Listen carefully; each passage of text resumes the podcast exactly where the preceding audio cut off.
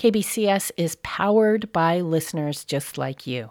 Support this and other KBCS stories, interviews, and highlights by donating at our website, kbcs.fm.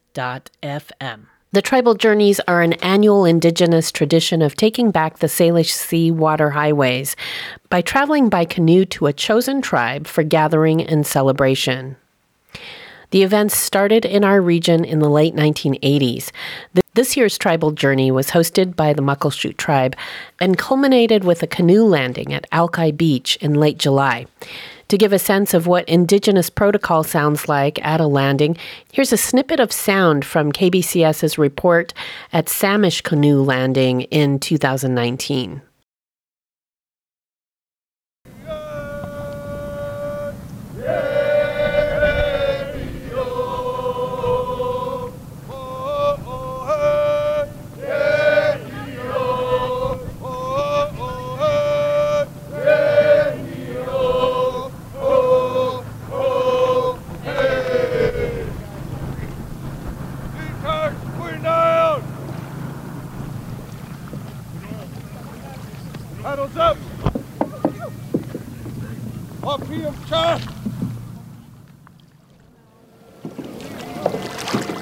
Afternoon.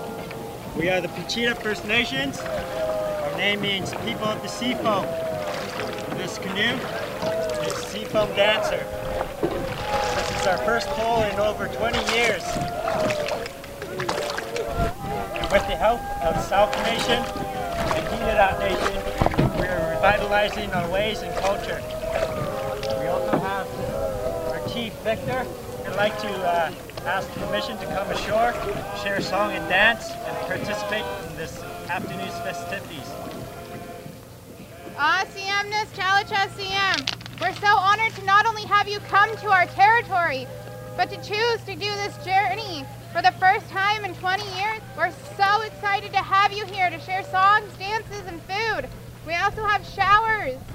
Please come ashore, and we'll spend the day and the afternoon together. Haishka CM.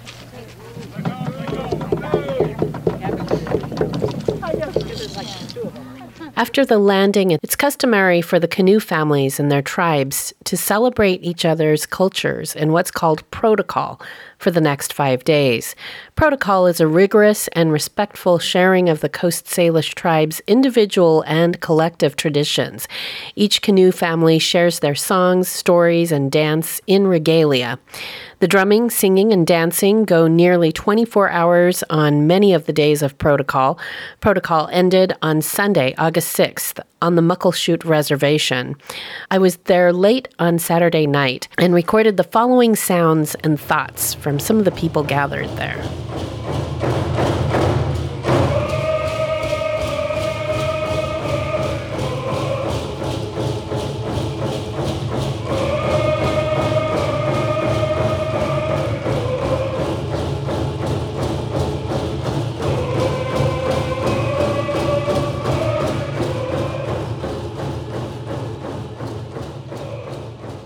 My name is uh, Donnie Stevenson. I'm uh, the uh, vice chairman of the Muckleshoot Indian Tribe, uh, member of the uh, nine member tribal council that oversees uh, the tribal government here at Muckleshoot. I've seen the numbers for the initial landing. Roughly 11,000 people were uh, tallied for that portion of the event, uh, which, if uh, accurate and sort of fully realized, uh, makes it the uh, largest tribal journey that's uh, that's ever happened up to this point. Wow, and the first tribal journey happened is it in the 80s? 1989, the uh, paddle to Seattle, uh, of which the Muckleshoot tribe was an active member and participant.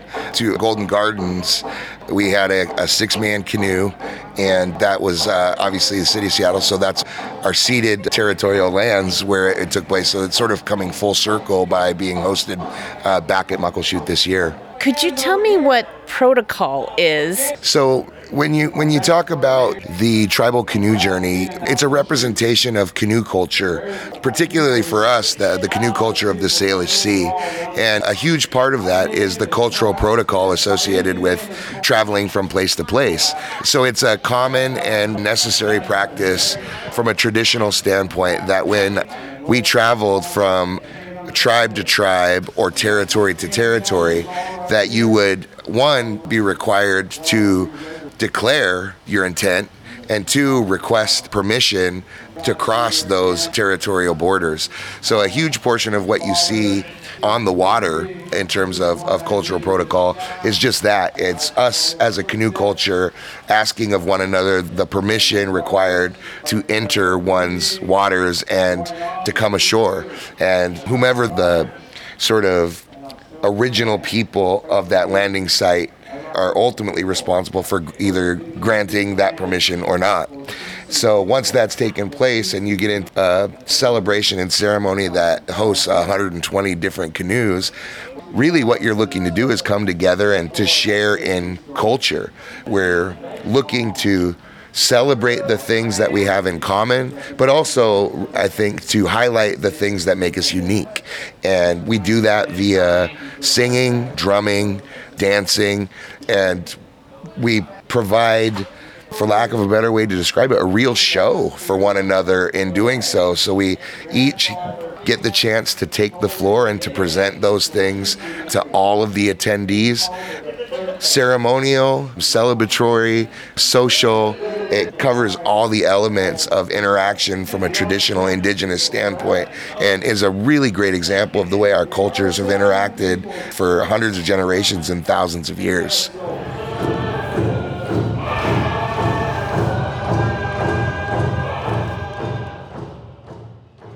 Your name? Uh, Janelle Hunter, seats uh, Bucklershuth, Absched, Willeps, Ollie, seats. Uh, Uh, which tribe are you with? I am with the Muckleshoot tribe, enrolled in the Muckleshoot tribe. Why is the tribal journey important to you? So, the tribal journeys is important to me because a couple years back in 2012, I had lost my mother that uh, raised me and my brother.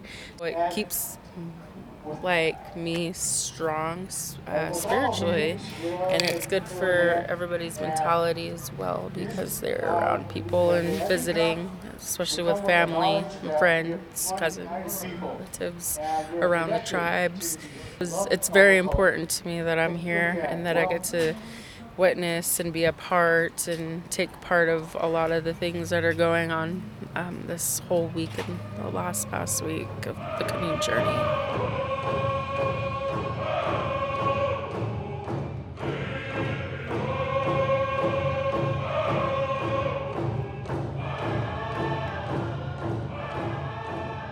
My name is Stanley Jones, and I'm from Cowichan. So, are you here from then Canada? Yes, yes, I am. Okay. Tell me what tribal journeys mean to you. It means medicine and healing. Are you part of a canoe family? Yeah, I'm from Klahoose, and I've been paddling since I was seven years old. Tell me your name. Uh, my name is Katrina Johnson. I go by Alex though, and I'm from Campbell River, BC, and I'm also from Haused and Muchit, around Gold River. How long did it take you to get here? Like a week, maybe? Okay. Yeah. Wow. Um, and how long are the days for pulling? For pulling, probably roughly around 8 to 12 hours. But it's mo- mainly ever just like 8 hours of pulling. Yeah. What does a tribal journey mean to you? Connecting back with my culture and being able to ask elders questions about maybe the past or maybe just connections through family. And I'm actually a grandchild of a residential school survivor, and my my grandparents are still here, and I'm really thankful for that. Wow. Do they follow you on your tribal journeys, your canoe journey? Through through social media, they weren't able to make it this time. He was just talking about healing, but it's healing um, not just the people who are pulling, but the people who can witness it then.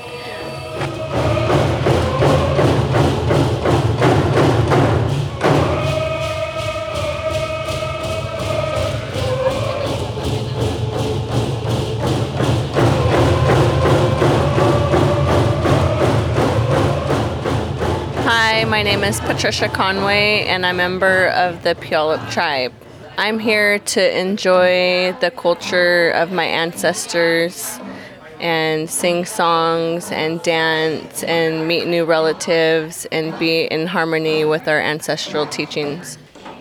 It's important to our tribal people because there was a time in history where people weren't allowed to practice our songs and our traditions, and they were abused or killed or mistreated because they wanted to stay connected to their ancestral teachings. And so it's of this generation of children that they are allowed to be their full indigenous selves and we always want to continue to teach our children about who we are and where we come from and be in relationship with each other I just want to raise my hands up to the Muckleshoot people and their tribal council, their leaders, their warriors, past and present, for hosting the 2023 canoe journeys on their lands and being generous to their guests and providing us with comfort and a place to continue our culture and traditions. Those were sounds and voices of people gathered at the 2023 Tribal Journey Protocol, which ended on the Muckleshoot Reservation on Sunday. I'm Yuko Kodama. For more KBCS stories and to support our work with a donation, you can visit kbcs.fm.